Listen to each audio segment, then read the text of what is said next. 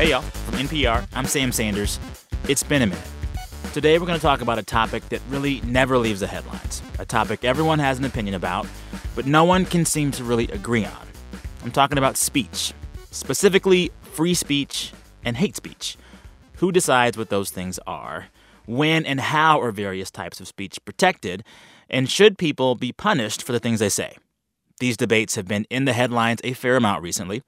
Roseanne's tweets, followed by the cancellation of her show, the fight over whether NFL players get to kneel at games and protest, a federal judge ruling recently on whether President Trump can block people on Twitter, and the seemingly never ending back and forth over who gets to say what on college campuses. My guest today has thoughts on all of this, and she is also an expert on speech. Her name is Nadine Strossen. She's a professor of constitutional law at New York Law School. And she was also the president of the American Civil Liberties Union from 1991 through 2008. Nadine has a new book out called Hate Why We Should Resist It with Free Speech, Not Censorship. She says the way to fight hate speech is not to legislate it or ban it, but to instead fight for even more free speech. One small warning in this chat, there are a few strong words because we bring up some terms and slurs that are classified by some as hate speech. All right, here's me talking with Nadine Strossen. She was in New York, I was at NPR in Culver City. We taped this chat a few weeks ago, right when there were some really big headlines over NFL players kneeling and Donald Trump's Twitter account. All right, enjoy.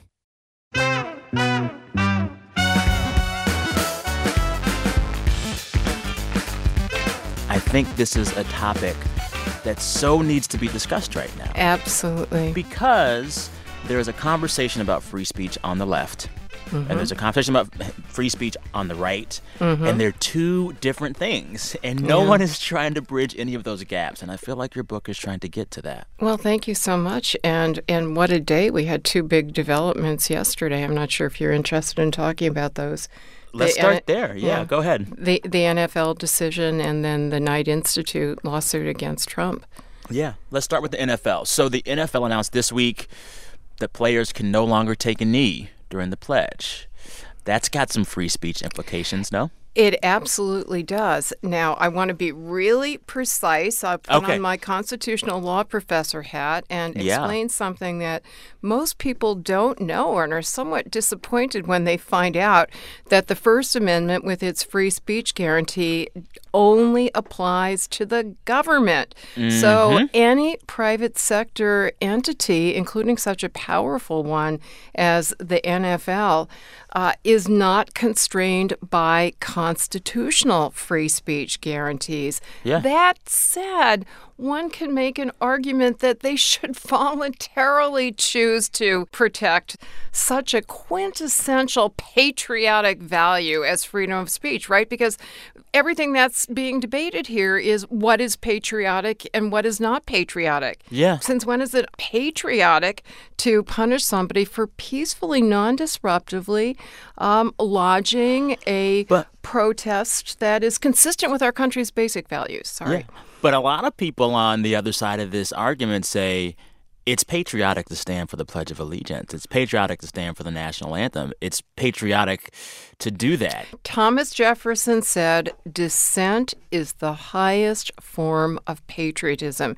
In terms of the flag salute, there actually was a very historic uh, landmark decision way back in 1943 in which the, even in the midst of World War II, where patriotism was especially important as Yeah. our troops are off fighting against fascism around the world, uh, the United States Supreme Court nonetheless held that it violates the Constitution to compel people who have any kind of objection to saluting the American flag. In that case, it happened to be Jehovah's Witness school children who were uh, had a religious objection to saluting the flag. It, it violated their understanding of the second commandment that the flag is a graven image from their religious perspective. And one of the points that was made in a wonderful opinion uh, by Supreme Court Justice Jackson was that compelled patriotism is meaningless. It mm. becomes like dead dogma, like a you know. it's like when your mom makes you apologize You have Yes. to apologize to this person you hit. You don't mean the apology. Absolutely. And you know what? Psychologists have said that uh, an apology that is voluntary has a positive psychological and emotional impact on both the person making it and the person receiving it. But guess what? If it's forced, it Oh. lacks both positive Yeah. values. And same thing about what's genuine patriotism.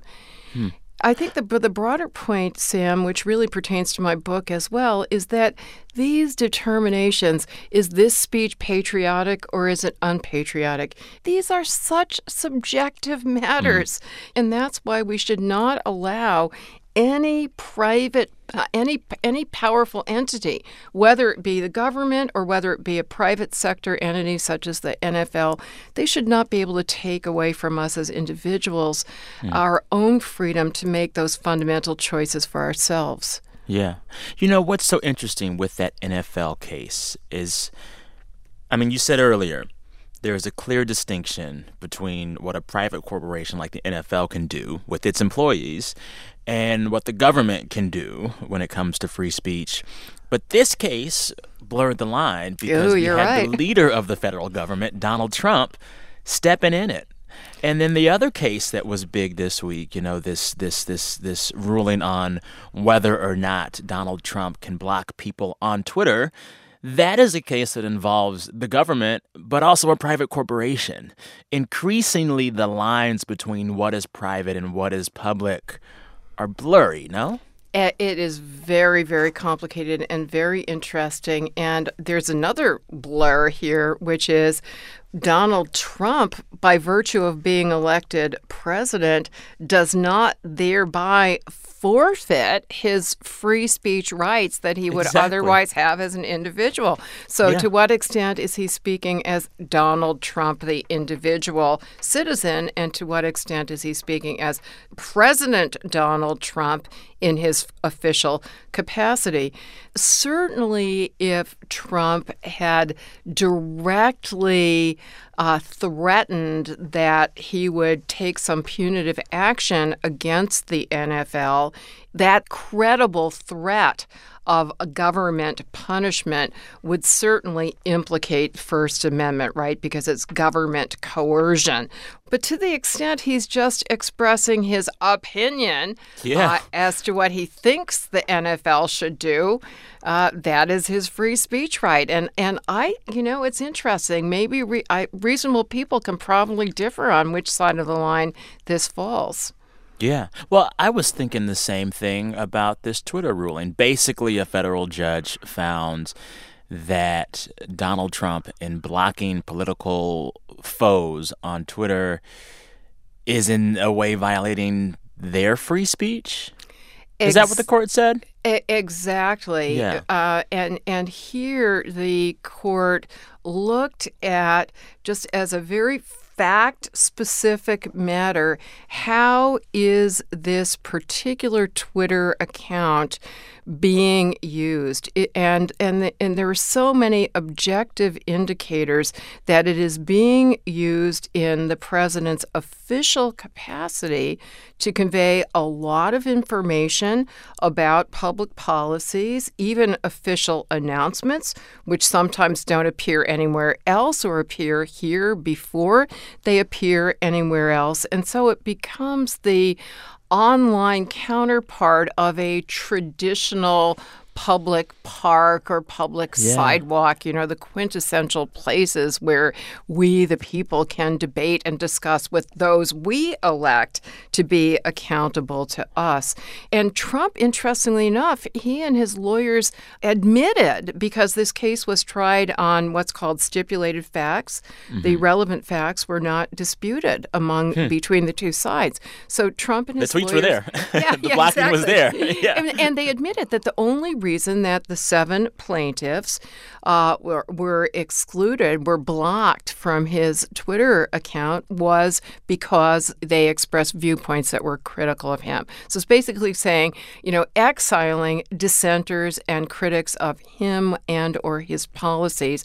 They're basically being denied the right to raise their voices in what the Supreme Court has said is, for all practical purposes, the most important uh, arena arena today for discussing public policy issues. The court made that point last summer in Yeah. a case that it decided unanimously. Yeah.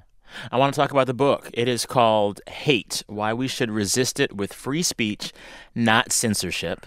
Uh, it's a pretty straightforward title, but I want you to explain the book uh, in 30 seconds for our listeners.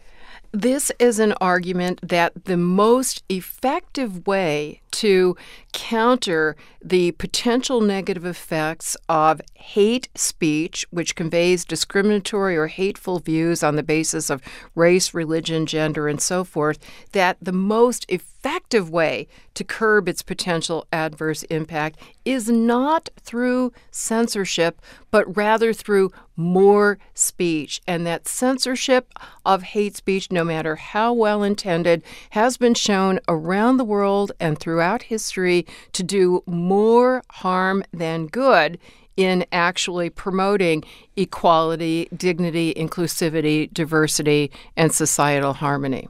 I I know that a lot of our listeners are going to hear this this argument you're making and say, "Well, that's tantamount to you know saying that more unprotected sex will lead to fewer STDs." Like a lot of people will say, the way to stop the negative consequences of hate speech is to get less of it, and if laws can do that, why not? Well, first of all, laws cannot do that. This is the Inc- thing that yeah, you're arguing. inc- yeah. including for reasons that you and I have already been talking about, Sam, which is uh, hate, along with patriotism, is an inherently subjective concept, right? Oh, and let me give you a concrete example, because here's an example that went before the U.S. Supreme Court last summer. The court came out unanimously, but uh, it involved an Asian American rock band Oh, yeah. called The okay, Slants. Yes. This was a case where the U.S. Patent Office refused to allow a man named Simon Tam and his band to register their band name as the Slants. Yes. We had official U.S. government experts who were applying a hate speech provision in the U.S. trade uh, statute that prohibits the government from giving trademark protection to what it deems to be a term that is disparaging or demeaning on the basis of ethnicity. Well, Simon Tam is Asian American, as are all of the other mm-hmm. members of his band. They, I hope it goes without saying that they did not consider this to be a disparaging term as they were using it. To the contrary, they were reclaiming the term and using it to celebrate their ethnic heritage. And for them, it was a step toward empowerment. So, right there, there's a, a disagreement. I mean, so I, I was, you know, I reading your book. You spend a lot of time at the top basically saying there is no real one definition of hate speech. It's very hard to define. People define it in ways to advance their political causes. But you do say that there is some speech that is protected, and then the, um, there is some speech that can be punished, right? What's exactly. exactly. Uh, and before I answer that, may I tell you one other thing that I recently learned about Yeah. Simon Tam? Because it turns out that he's done several TEDx talks, and I really recommend them to your listeners. They're outstanding. And I learned new facts from those that I hadn't learned before, namely um, that the U.S. Trademark Patent and Trademark Office 800 times had granted trademark protection to the word the slants. Really? The only time they didn't do it was for his band. And so when that was pointed out, the answer was, oh, but you're the only ones that are Asian American. Oh. Can you believe It's that? interesting. Well, also we have, you know, I'm guessing that the makeup of these offices and these government entities to make these decisions are not the most diverse. I mean, it also shows that what is at stake here is not only freedom of speech, but also equality, hmm. because he was being denied not only his individual liberty to choose the name and the message that he associated with that name, but precisely because of his ethnic background, the name was read in a different way from That's the way crazy. it was read when non Asians used it. That's crazy. So let me get to, to your question, Sam, and thank you for letting me add what I thought was No, really interesting information from it. Simon. Uh, so basically, when you listen to what people, including so called experts, say about hate speech, people who really should know better, you hear two uh, completely opposite statements. All that they have in common is that they're both wrong. So you very frequently get public officials and even lawyers saying hate speech is not free speech. Uh, but that is not correct because the Supreme Court never has created a category of speech that is defined by its hateful or hated conduct, labeled it hate speech, and said that is categorically excluded from the First Amendment. So let me contrast that with what is punishable. Um, so speech cannot be punished just because of its hateful content. But mm-hmm. when you get beyond content and look at context, hmm. speech with a hateful message, along with speech with any other message, may be punished if in a particular context it directly causes certain specific, imminent, serious harm, such as a genuine threat that means to instill a reasonable fear on the part of the person at whom the threat is targeted that he or she is going to be subject to violence. You know, but hearing you bring up the idea that, like, well, if it, if the speech uh, presents a clear threat of, you know, harm, violence, that threshold for many people varies. I'm sure that there are a lot of people who would say merely hearing a person say the N word in a certain way, in a certain setting, would make me fear physical violence. You are- merely, mm-hmm. you know, merely hearing someone say faggot in a certain setting, in a certain place, would make me feel physically threatened, right? Like, what do you say to folks that say that, who say, I'm in a marginalized group, mm-hmm. and who is anyone else to tell me when I do or do not feel threatened? and and not only threatened, but other kinds of harm. You can feel um, emotionally disturbed. You can feel psychic trauma, uh, which can have physiological manifestations, and you can feel silenced. Uh, and and these are all real harms that may be suffered by people who are subject to hate speech that is not punishable. And and before I explain why, let me say I, I empathize to some extent. I am a, uh member of what uh, one Supreme Court justice called the most despised and hated minority throughout history, namely Jews. And uh, but I have not, I have to say, been subject to that much anti-Semitic speech. But I do remember vividly the first time that it happened with really vicious, vile, ugly language. Oh, tell me about it. I was standing in line at the bank. In those days, we didn't have ATM, so this shows how long ago it was. and I needed some cash. Uh, Yeah. So I was standing in line to do it. And for out of the blue, the guy standing in front of me or behind me, or I think he was basically accusing me of, of, of butting in line, which I certainly was not aware of having done. And he just lashed out with every vile epithet that has ever been used against a Jew. And I, I was just stunned.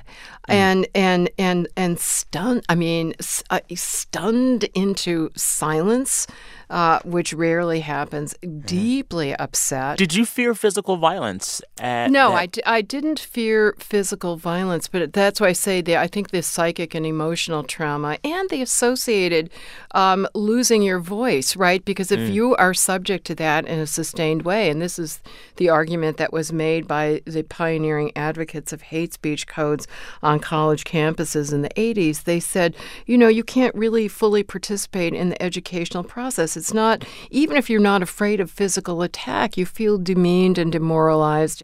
And even though we acknowledge those harms, we say loosening up the constraints on government to allow it to punish speech because of those less tangible, more speculative, more indirect harms that censorial power will do more harm than good mm. precisely because the pendulum can swing. Not that shockingly long ago, it was left wing speakers, certainly communists and, and socialists, who hmm. were kept off campuses, hmm. and civil rights activists were hmm. kept mm. off many campuses because their ideas were certainly hated, certainly yeah. seen as seen as dangerous and insulting. And Sam, you know because you obviously read my book. Thank you very much. Today, there are serious government officials who are saying that Black Lives Matters is a speech hate group. Yeah, is a hate, hate group. Speech. Yeah. All right, time for a quick break. When we come back, we'll talk about how college campuses have become such a flashpoint for fights over free speech. BRB. Support for this podcast and the following message come from Sierra Nevada Brewing Company. In 1980, with a few thousand dollars and used dairy equipment, Ken Grossman founded Sierra Nevada Brewing Company.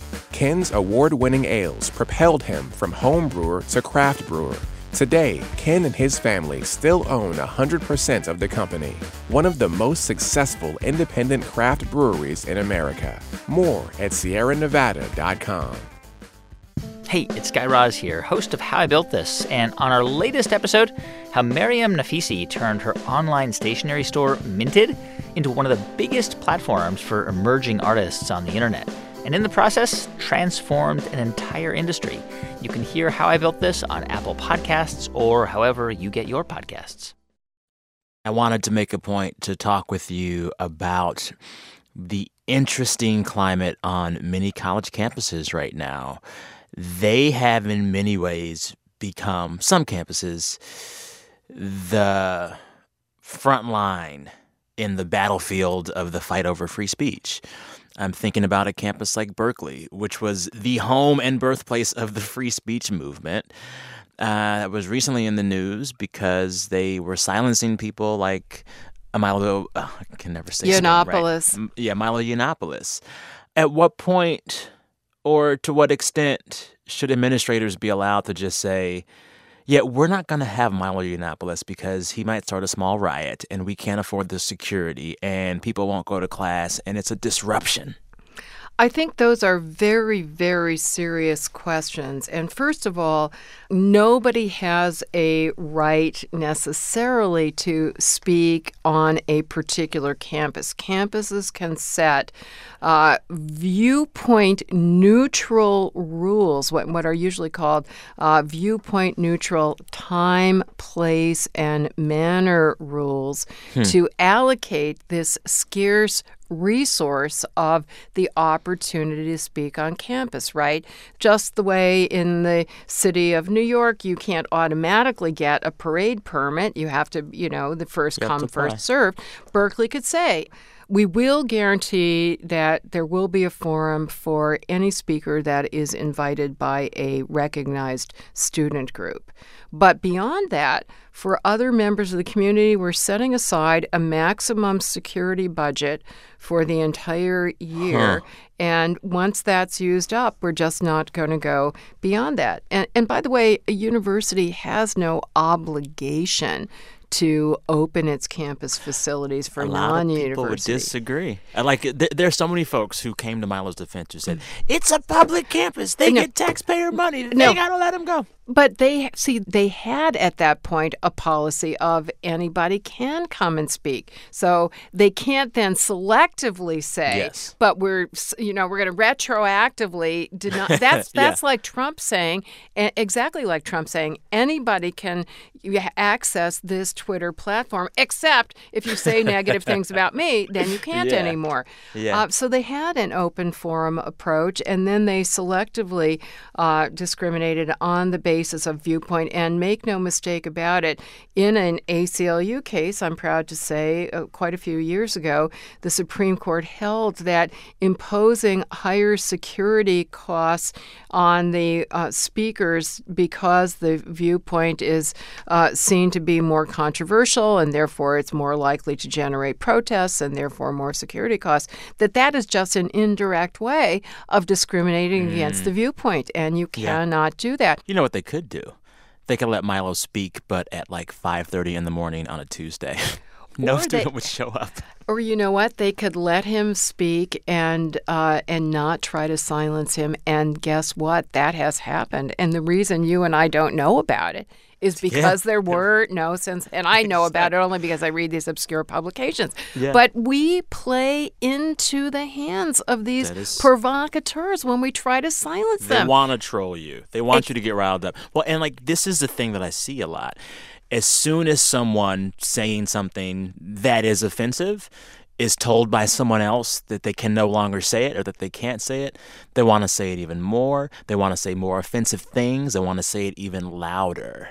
And I feel like a part of what you argue in the book is that these hate speech restrictions just make the trolls want to troll harder. Exactly. And we can give so many examples throughout history where this has occurred. But let me cite something very current, which is before the beginning of the current academic year, the Southern Poverty Law Center, which for decades has specialized in monitoring hate groups, put out a guide to college campuses because of concern that the alt right and white supremacists are stepping up their campus recruitment efforts. So this was a guide guide to students who uh, hate the haters and want to counter their potential adverse impact. Mm-hmm. And SPLC gives a lot of good ideas, but the major theme is do not give them oxygen. Do hmm. not fall into the trap they hmm. are setting for you. Don't try to censor them. Don't violently disrupt them. Don't even engage in direct confrontation with them in some circumstances. As I say in my book, the SPLC, and I agree, sometimes is saying, somewhat paradoxically, that the most effective form of counter speech might be silence, just there ignoring them, you know, letting it fall on deaf ears. Yeah. I have one more question about campus climate right now when it comes to free speech, and then I want to get to some other stuff from the book. And I want to ask you a bit about the ACLU and how they're doing right now. But before we leave college campuses, you know, some of these arguments over who gets to say what, they've all been going on for a long time. But there is a certain language I've been seeing on campuses that seems new to me and I want you to tell me if it is that new. Um, there have been left leaning students on campus and online who make the argument now that certain speech, certain speech that's, that they deem hate speech, is tantamount and basically the same thing as physical violence. That seems new and I cannot wrap my head around it. I agree with you, uh, Sam. It is new, and I'm surprised that you can't wrap your head around it because you did a very good job of devil's advocacy uh, a while yeah. ago in this interview when you said, you know, that's that's harm, um, and uh, and and it is really on a continuum, right? So that old saying that our mothers all told us, right? Sticks and stones may uh, break my bones, but words will never hurt me. You can steel yourself and prepare yourself and train yourself and have the habit of mind such that you are not going to allow that word to hurt you. I also quote Eleanor Roosevelt in my book saying, uh, "Speech can only hurt us if we consent to let us let it hurt us." So mm. that's why uh, some social psychologists, many that I cite in my book, uh, really oppose students being told, "Oh, these words are so shocking. Oh, you should be protected from these words." The net impact is going to be negative negative. Yeah. Well, it's so interesting. There's a part in your book where you're making this point, and you point to a really interesting case in Canada where hate speech laws were used to censor the written work of the famous liberal black author Bell Hooks. Mm-hmm. Yes. something. I want us to talk, you know, you don't want hate speech laws. That is clear. But is there anyone anywhere across the world, across the country, that has in any way worked? I honestly am not aware of it because if you look at uh, the countries that do strictly enforce hate speech laws, including France and Germany, have mm-hmm. the strictest in the world outside of the Middle East. And in Germany for historical reasons. Yes but but they haven't worked. I don't know how much your listeners follow. There have just been horrendous anti-Semitic violence in Germany, and uh, including physical assaults on people who are believed to be Jewish, to the extent that the head of the Jewish community in Germany uh, mm. said to his community, You should not wear a yarmulke. Mm. Germany in the 21st century is doing that. After that yeah. history. Yeah. And can I tell you uh, the story, which some of your listeners may not know? So, a couple of weeks ago, a an Israeli Arab was visiting a Jewish friend in Germany, mm-hmm. and his Jewish friend told him this edict about he took his yarmulke off as he was going out on the street because he said we have this edict. We've been warned that we shouldn't do it. And his Israeli Arab friend was incredulous. He said this cannot possibly be. So he put on the yarmulke and guess what? They were promptly assaulted. Oh my. Angela Merkel earlier this year uh, appointed the first cabinet level secretary commissioner for anti-Semitism and that's just one example it's in other countries as well and its other groups, there has just been a huge upsurge in violence yes. against minority groups in Europe, despite the enforcement of very strict anti hate speech laws. But do you think there'd be more or less violence if those laws weren't there? I, or does it have no effect? I, I, I think probably they have no effect. I would not make an argument, you know, a causal argument the other way. I think what could be positive, and this is why a lot of human rights activists in Europe are saying we should move more in the direction of the United States, that if they stop putting so much emphasis on censorship, that might well be a diversion from more constructive efforts. So, uh, for example, I was recently on a panel with the Commissioner for Human Rights in New York City, and she had just come back from an international conference, and she was shocked at how many countries and cities do not have human rights laws that make it illegal to actually discriminate against people mm. in terms of employment or housing or education or voting. Um, likewise, um, there's less enforcement of laws against hate crimes. And when people are relying on the government to stifle speech, there's less counter speech of the sort that we see in this country. Um, the community organizing that happened, for example, in the aftermath of Charlottesville. So I wouldn't make this a strong contention, but I wouldn't rule out the possibility gotcha. that there would be reinvigorated other efforts to hmm. counter discrimination if we uh, did not rely on censorship. One more quick break here. After that, we'll talk about why Nadine says you're mistaken to equate the ACLU with the resistance. All right, BRB.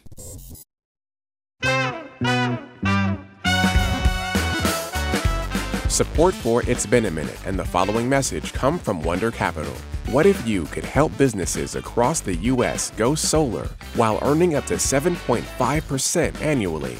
Since 2015, individuals have invested tens of millions of dollars using Wonder Capital's solar investment platform. These individuals have helped to finance nearly 200 large scale solar energy projects across the U.S. Get started at wondercapital.com/slash minute. Wonder Capital, where impact investing meets capitalism.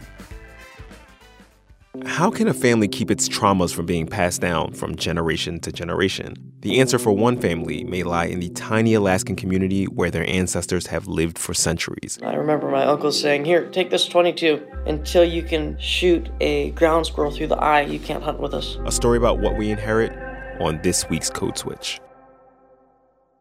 We have about 10 minutes or so. I really want to talk to you about the ACLU because this group has found itself in a very interesting position since the election.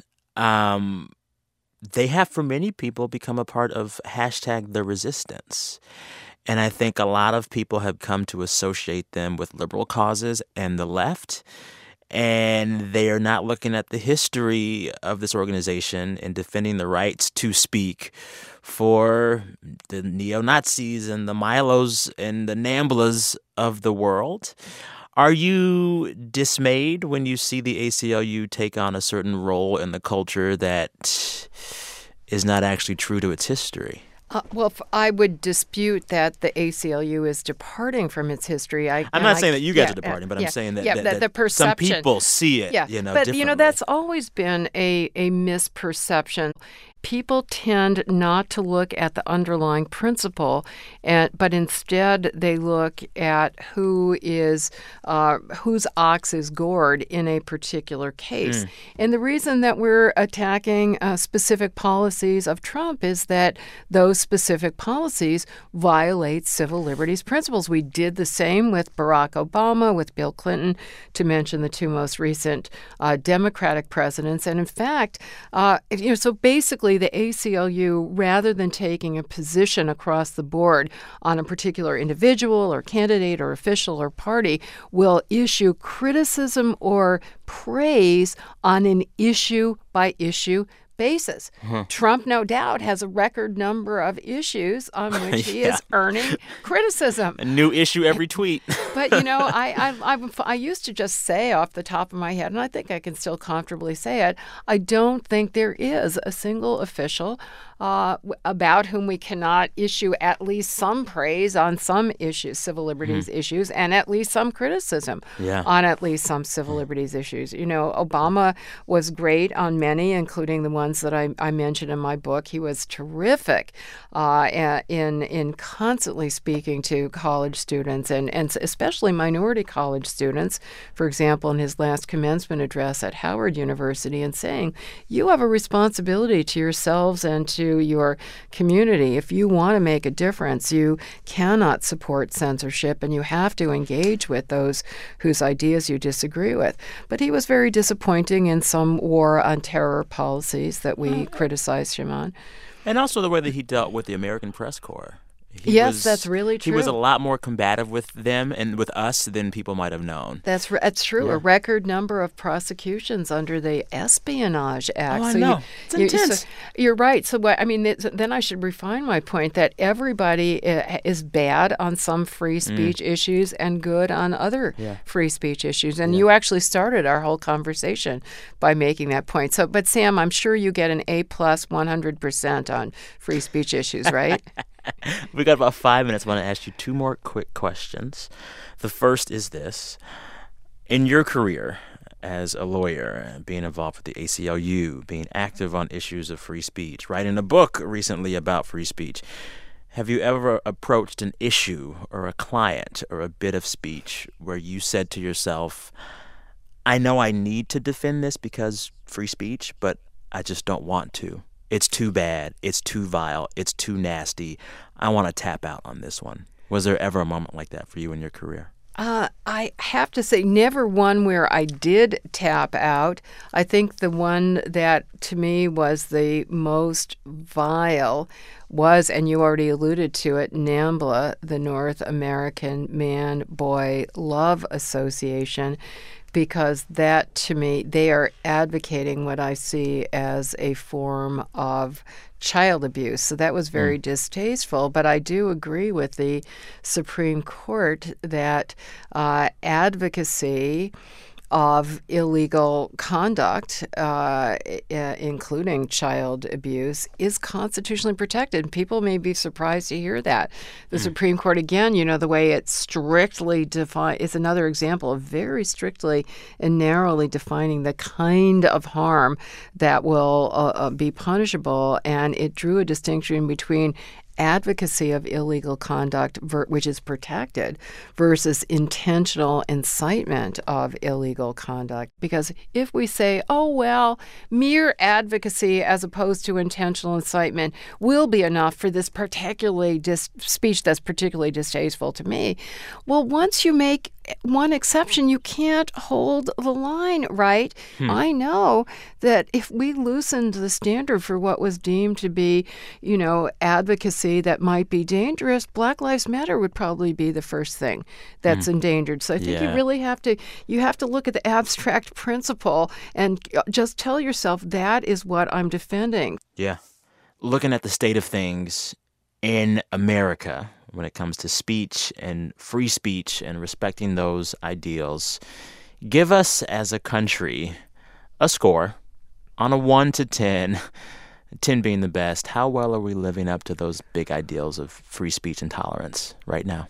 Wow. I would say actually fairly high. If I'm looking at it in a historic perspective in the United States and around the world, I would say a 7.5 and I'm smiling okay. because that's probably Very like specific. the median the median grade at many law schools. So So we passed. We yeah, and we could do a lot better, but I'm so grateful for the fact, you know, we could be doing a lot worse and every day I read about and I'm sure you do too, journalists who are being murdered for speaking truth to power or have to have bodyguards all the time. Yeah.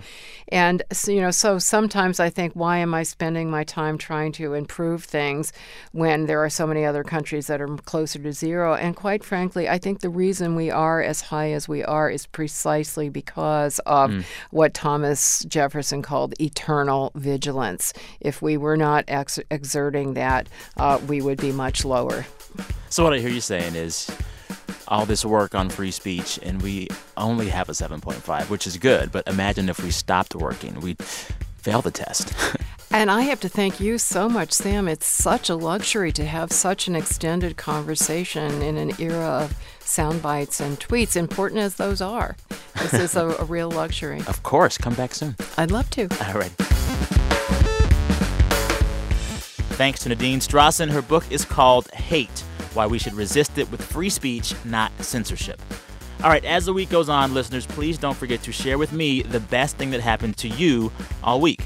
Record yourself, send the file to me at samsanders at npr.org. samsanders at npr.org. At any point throughout the week, you could hear your own voice in our weekly wrap on Friday. All right, until then, thanks for listening.